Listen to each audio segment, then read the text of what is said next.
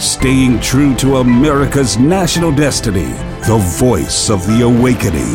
Your host, Bishop E. W. Jackson. John chapter 14, Jesus says, Most assuredly, I say to you, he who believes in me, the works that I do, he will do also, and greater works than these he will do, because I go to my Father. And whatever you ask in my name, that I will do, that the Father may be glorified in the Son. If you ask anything in my name, I will do it. Now, I want to come back to this text and show you a couple of things in it that are very important for the study that we're doing. Uh, first of all, it says the works. That word in the Greek, the works, is the word ergon, and it means it means both the deeds the deeds, the things I do, and the produce, the results I produce. It means the deeds I do and the production I have. Those who follow me, those who believe in me, those who are committed to me, will do likewise. They will do the deeds I do, and they will produce the production that I produce. You all see what I'm saying? And, so, in other words, Jesus is saying, not only will they do what I do, they will pray for people, but they will also do what I do in terms of the production, the, the, the produce. They will get people healed. So they will see results in what they do. And, and, and I want to show you something. This is really revelation. The Lord showed me this this week as I was studying and meditating on this because we always read this. It says, In greater works than these he will do. In other words, he'll do even greater. The word works is not repeated there, but what the text actually says is, and greater than this, and greater than this he will do, because I go to my Father. And you know, we tend to read that as, because I go to my Father and I will be there to intercede for you, which is a perfectly appropriate interpretation, um, a good interpretation, but it doesn't stop there. Here's what the Lord showed me. Because part of what Jesus is saying here is, because I go to my Father and I will not be here to do the works I do and produce the production I produce. So, because I'm gone, it will be up to my followers to do what I've done and produce what I produced. They will now be my representation. I will be my, with my Father in heaven. They will be here doing the deeds that I've done, greater deeds than what I've done, and producing what I produced. Wow, that really that puts it in a whole different light. Jesus is saying this is going to happen because I'm not going to be here to do it. You have to do it. He says, and whatever you ask in my name, that I will do. In other words, now you're here in my behalf, so what you ask, I'm going to do for you. Says that the Father may be glorified in the Son. In other words, people will not be able to see me anymore, touch me anymore, personally be with me anymore, but the Father is going to glorify himself through the Son, through you. Through you. You're going to show them that the Son of God is real. Amen? Amen. Amen. Now, uh, as we're studying right now on, on healing, of course, the, this is Walking in Power, Part 8. But as we're studying on healing, um, one of the, the, questions that comes up a lot is Is healing part of the covenant? It is, is it part of our covenant with God? Or is it just something that happens for some people, doesn't happen for other people? And, you know, almost kind of a did you get the lucky ticket? Or is it really part of God's promise to us as His covenant people? So I want to deal with that for a few moments here because there are some people who say, well, you know, God hasn't promised healing to everybody, He hasn't promised healing to all Christians. Some get it for whatever reason, but not everybody does. And we've talked about this at some length. But let's deal with the issue of covenant. Go to Matthew chapter 15. Go to Matthew chapter 15. And we're going to read together uh, verses 21 through 28, a familiar story, but let's take a fresh look at this story. Matthew chapter 28, beginning at uh, Matthew chapter 15, beginning at verse 21. Are you there? Amen. Reading together. Then Jesus went out from there and departed to the region of Tyre and Sidon. And behold, a woman of Canaan came from that region and cried out to him, saying, Have mercy on me, O Lord, son of David. My daughter is severely demon possessed. But he answered her not a word. And his disciples came and urged him, saying, Send her away, for she cries out after us. But he answered and said, I was not sent except to the lost sheep of the house of Israel. Then she came and worshiped him, saying, Lord, help me. But he answered and said, It is not good to take the children's bread and throw it to the little dogs. Now stop right there. This one text, that one verse, verse 26, forever answers the question Is healing promised to all God's people? Because I want you to notice what he says here. He says, It is not good to take what? The no, no, not just the bread, the what? The children's bread and throw it to the little dogs. Now we will come back to the little dogs part. But the children's bread would indicate something that is a necessary obligation of a parent to provide, doesn't it? If your child asks you, you know, can I have that toy right there? You might say, uh, let me think about that. Let me, let me, let me think and pray about that. I, I don't know whether you need that right now. But if your child wakes up and says, I'm hungry, can I eat today? You're not gonna say, well, let me think about that. I don't know. Let me, let me, let me see how I'm feeling about that today. No, no, you know that that is your obligation as a parent to provide food for your child. So Jesus said, This is healing, is the children's bread. It is a necessary part of the provision that God has for, for them. And it, look, and what does it imply? It implies obligation. Obli- are we, our parents, obligated to feed their children? You better believe we are. We're obligated to do it. It's not an option. You don't do that, they lock you up you know, or take the children from you. Amen. Amen. So, so it is the children's bread. It's part of what we are entitled to by our Heavenly Father and part of His obligation to us, part of His promise to us. So you don't never have to wonder, well, does God want to give me my daily bread? Because Jesus said, Give us this day our daily bread. In other words, Father, feed us what we need today. And if, if, if sickness has come on your body, you never have to wonder, well, does God, does God want to give me that bread? Because he said healing is the children's bread. Amen? Amen? Amen. All right, go to verse 27 now. Read it with me. It says, And she said, Yes, Lord, yet even the little dogs eat the crumbs which fall from their master's table. Now, we have a very limited reading of this, but I want to sort of open you up with this because because what it sounds like she's saying is simply, Lord, give me the healing, the, the, the, the, the deliverance for my daughter that I want. And, and certainly she wants that. But this is something broader because she says, I want to be able to eat some of that bread too. Even if it's just the crumbs, I want to be able to eat some of it too. She's saying, Lord, I want to be part of that bread you've given out. I want to be part of that family that you have, that, that you, the children that you have, that you give bread to. Even if it's nothing but crumbs that fall, I want, I want some too. Amen?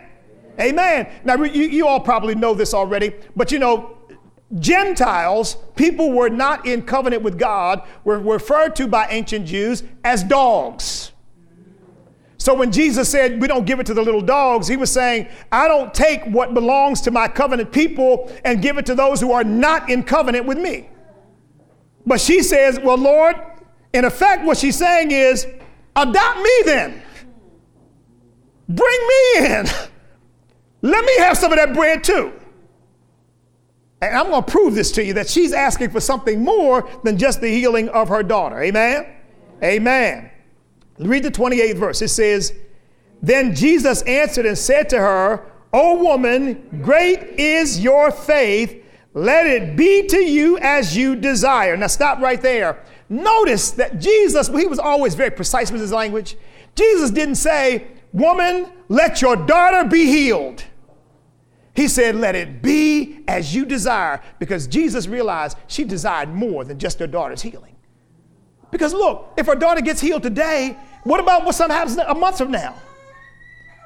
She's saying, you know, let me in on this thing. He says, Woman, let it be as you desire. Great is your faith. Because she transcended all of the stuff that could have held her back could say, well, you know, how you to talk to me like that? Just because you're a Jew and I'm a Gentile, just because you're a Jew and I'm not, and you insulted me. She could, all of that, she overcame all of that and said, no, look, I want that bread too. If, it, if it's nothing but crumbs falling from the table, I want in on it. Amen? Because look, if it's a dog eating crumbs from a child from, from the table where the children are being fed, the dog is in the house. She's saying, I want to be in the house too. if I have to just be there, you know, getting, getting what nibbles are left over, let me be in too. Amen. Amen. Amen. So, so Jesus said, Let it be as you desire, because she was asking to be brought in. Make me part of what you're doing in the lives of your people. Amen? Amen? Now, I have no doubt whatsoever this woman became a disciple of the Lord Jesus Christ. And I'm going to show you something. In fact, I just read a commentary not too long ago on this passage, and it says something that's completely wrong. It said it, it told you something that the text did, never ever says. And I'm going to show you this in a second, because this is the way most people have interpreted this. Go to Mark chapter 7. Mark chapter 7. It's the same story, so we won't read the whole thing. This is going to look at verse 29. Verse 29.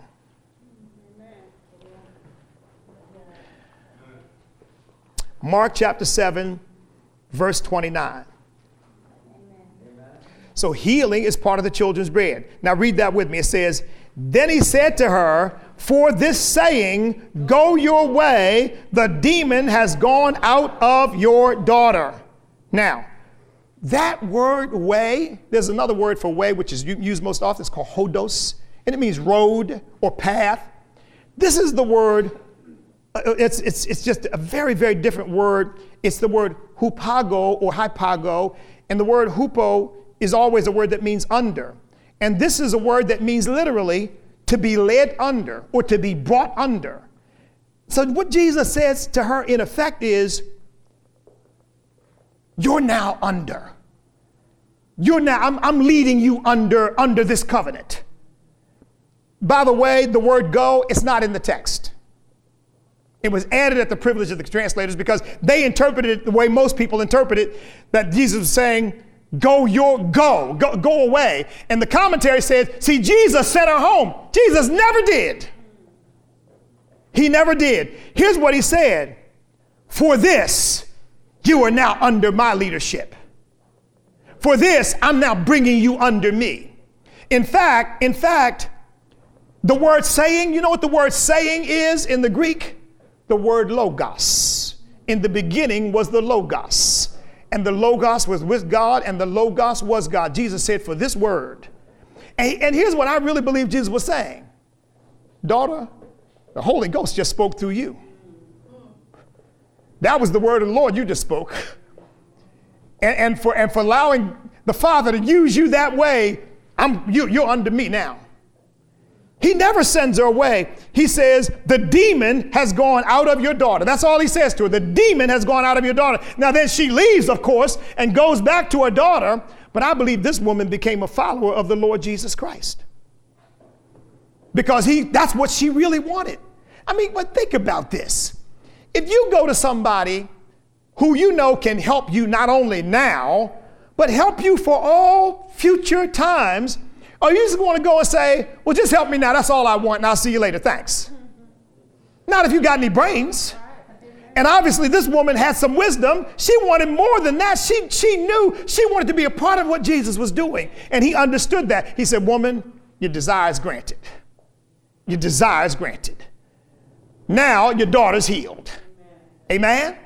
Amen. Amen. So look, she understood if I come under Jesus, I got healing as part of that. Now, here's a woman who wasn't even a Jew, who probably knew that not that much about the Word of God. Maybe she knew more um, than, than the average Gentile knew, but she certainly, undoubtedly, wasn't any kind of expert. She wouldn't have had any way of becoming that. How is it that she understood that healing was part of what you were entitled to as a child of God, and Christians today don't. And think about that. And we got everything from Matthew to Revelation. and you got Christians running around telling people, literally telling people, well, you know, God doesn't want to heal everybody. Well, if He doesn't want to heal everybody, what's the kingdom of God all about? If He didn't want to heal everybody, He would set up the kingdom so there'd be some more sickness and disease. Because He said, you know, that's a real good teaching tool. So we're going to use that for all of eternity. Yeah, you go, you all, listen, after you get to heaven, you can still get sick if you want to. Now, what kind of sense does that make? And when Jesus said, Thy kingdom come, your will, your kingdom come, your will be done on earth as it is in heaven, there's no sickness or disease in heaven. Amen. And the covenant that we represent represents the, the fulfillment of the kingdom of God. Amen. Amen. Amen. All right. Stay in the book of Mark. Go back to Mark chapter 2 now. Mark chapter 2. And let, us talk about what the, and, and look, that gets to what the real issue is in the body of Christ about healing.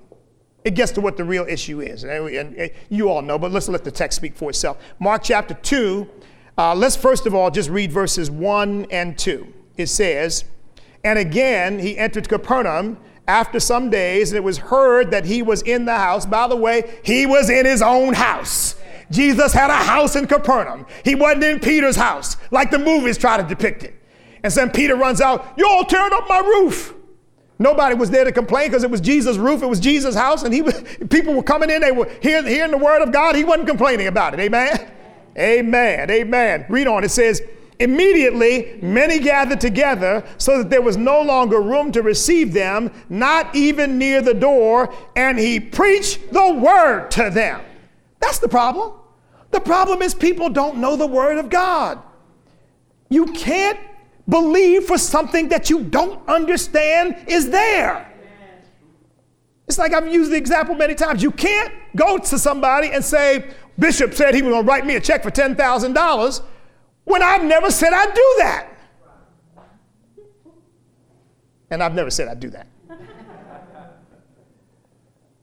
but if I told you, hey, come see me, I'm gonna write you a check for $10,000, and then you said to somebody, Bishop's gonna give me $10,000, you got a right to say that. Yeah. Amen? Amen? Now, if the Bible doesn't teach that God heals, okay, you don't have a right to expect it. But one of his names in the Old Covenant is Jehovah Rapha, the Lord our healer. He told, the, he told the, the, children of Israel, he said, I will put none of the, the, the, the, the diseases on you that I put on the Egyptians. He said he brought them out with, with, with silver and gold, and there was none even feeble among them. That's the nature of a relationship with him. Amen? Amen. Amen. Now, he preached the word to them because faith comes by what? Hearing what? The word of God. Without the word, they didn't know to be able to get healed. They didn't know to believe to get healed. He preached the word to them to put them in a position where they could receive healing. Amen? Amen. Amen. And that's what this is supposed to be doing for you. It ought to be building you up not only so that you can receive your healing, but so that you can impart that healing to someone else because you know it's a promise of God. Amen? Amen. Amen. Amen. Now, remember and people say, yeah, well, I prayed for somebody and somebody prayed for this one, and they didn't get healed. Look, Jesus prayed for people who didn't get healed. He went to Nazareth, and the Bible says he could do no mighty works there because of their unbelief. Said their unbelief was so strong, he marveled at. I mean, in other words, it amazed him. That, that they just, uh, no matter what he said, and this is the Son of the living God. This is the anointed one. This is the Messiah. And they and he's preaching like you look, look, look. Ain't nobody ever preached like he preached. And people would hear him go, I ain't hearing that. I ain't hearing that. Who's he think he is? I know Joseph. I know Mary. I know his brothers and sisters. He ain't got nothing no more than I, I. He ain't no better than I am. And that was the way they acted. Go to, uh, now keep your place in Mark chapter 2. We're coming back to it. But just go to Luke chapter 4, verse 28. Luke chapter 4, verse 28. Just remind ourselves of, of it's not God's fault. And I'm not saying you can point the finger at a particular thing for a particular person because we just don't know. But it's not God's fault. God wants to heal people, He wants to help people. Amen? Amen. Amen. Luke chapter 4, read with me verses 28 and 29. Are you there? Amen. It says, This is when he goes to Nazareth and speaks now. This is his first sermon. He says, So all those in the synagogue, when they heard these things, were filled with wrath and rose up and thrust him out of the city. And they led him to the brow of the hill on which their city was built, that they might throw him down the cliff, throw him down over the cliff. And look at that. That was their reaction to the word of God. Because they, in their mind, he was trying to prop himself up as being over them, and he wasn't no better than they were, and they knew just as much as he did. And why should they listen to him? So they wouldn't listen to it. They tried to kill him. Now, I, look, I know I'm not Jesus or anything close to it, but I've had people. In fact, somebody was just telling me this this last week. Man, I heard Bishop Jackson preach. Man said, man, he can preach the he can preach the paint off the ceiling, but I ain't listening to that other stuff he says. In other words, eh, not, not connecting the anointing of God that is on me to preach and teach to the things that I'm saying in the application of that preaching and teaching to the circumstances of our times. They don't want to hear it. I mean, some of them, the truth be told, if not figuratively, if not literally, that is, figuratively, would like to kill me. This is shut me up. So, so what are they going to receive? Nothing. Nothing. Not going to get their breakthrough, going to stay right in the same condition they're in. Amen? Amen? Amen. Amen. Look, look, saints, no word, no power. No word, no power. And when you go to a church where somebody reads one little snatch of scripture and then they go all off and, and talk about everything, what they read in the New York Times and what they read in Time Magazine and, and some little story they told, I, I, think I was telling Kareen this not too long ago. I went to a church, or maybe I was, I was telling somebody, went to a church one time. The preacher got up, and you know, he was a seminary professor. And I heard all these preachers, oh man, he can go. Yes, he can go. And he got up, and the first thing he did was sang some old secular song. And I'm sitting there looking at him. And then when he got done, he says, and I know for some of you are kind of dogmatic, let me try to find something a little closer to the Bible. And that's who's teaching people. Well, if that's what you're teaching people, if that's all you got to bring, no wonder people are so messed up. Jesus said they're scattered like sheep without a shepherd. It's the word of God that produces the power to get the breakthroughs that we need. Amen. And without the word, there is not going to be any power. Amen? Amen. Praise the name of the Lord. We want to be walking in power, we got to walk in the word. That's the key. Want to walk in power? Walk in the word. Amen. Amen. Amen. All right, go back to Mark. Go back to Mark. And, saints, let me tell you something. Nothing is going to change the arc of history. Mankind will continue its rebellion against Almighty God until an ultimate clash with Him, in which God shows how puny man is to dare to stand up and shake our fist at God and think that we're going we're going we're going to do our own thing. We're going to do our own way. But all these little dictatorial Islamic, communist, socialist, fascist regimes that think they got something going, they're going to find out the Bible says the nations of God are uh, to, to God the nations are as a drop in the bucket. I mean, they're nothing to him. He loves the people, but that little power they got and all these little nuclear weapons and, and they got armies, God ain't thinking about that. He ain't, he's not the least bit moved. He's not the least bit intimidated. The Antichrist will assemble them all for the, for the, the, the ultimate battle, the battle of Armageddon will assemble them all, and, and, and they'll have all their nuclear weapons, they'll have all their weapons of mass destruction, and they're just gonna think, oh yeah, now we're gonna show, we're gonna show everybody who's boss, and we're gonna show this God all these people are worshiping, we're gonna show him too that we're in charge. And the Bible says Jesus' foot going to touch down on the Mount of Olives and rent the mountain in two, and there's going to be an earthquake like the world has never seen before. So, and Jesus single-handedly will cause blood to be, to be to run up to the bridles of horses with the dead bodies of those who have dared rebel against him. The Bible says the Lord is a man of war. The Lord is his name. See, they don't understand. Jesus loves us all. But He made this world, He has a plan for it, He has a purpose for it, He has an outcome for it, and nobody's gonna stand in His way. Anybody who rebels and says, I'm not gonna have that, I'm gonna do my thing, they're gonna be destroyed. Amen. Destroyed on this earth, and then they're going to get to spend eternity in the worst maximum security prison ever known. That is hell. And hell is going to be placed in a lake of fire. In other words, he to put them in hell, which is a prison, and then put the prison in another prison. And that's where they're to be for all of eternity. No, no, no, no, no, no. Saints, the only thing that will save nations, families, communities, you name it, the only thing that will save black people, white people, Asian people, Indian people is the Word of God. That's the only thing that's going to do it. Amen? Jesus said, Heaven and earth will pass away, but my word will never pass away. He said, Whoever falls on the word will be broken by it. In other words, you try to crush the word, no, I'm going to come against that. It's going to break you. He said, Whoever the word falls on, it will grind them to powder. You can't do, you, you can't overpower it. Amen? Amen? Amen. Glory to God. All right, back to Mark chapter 2. Let's go to verse 3.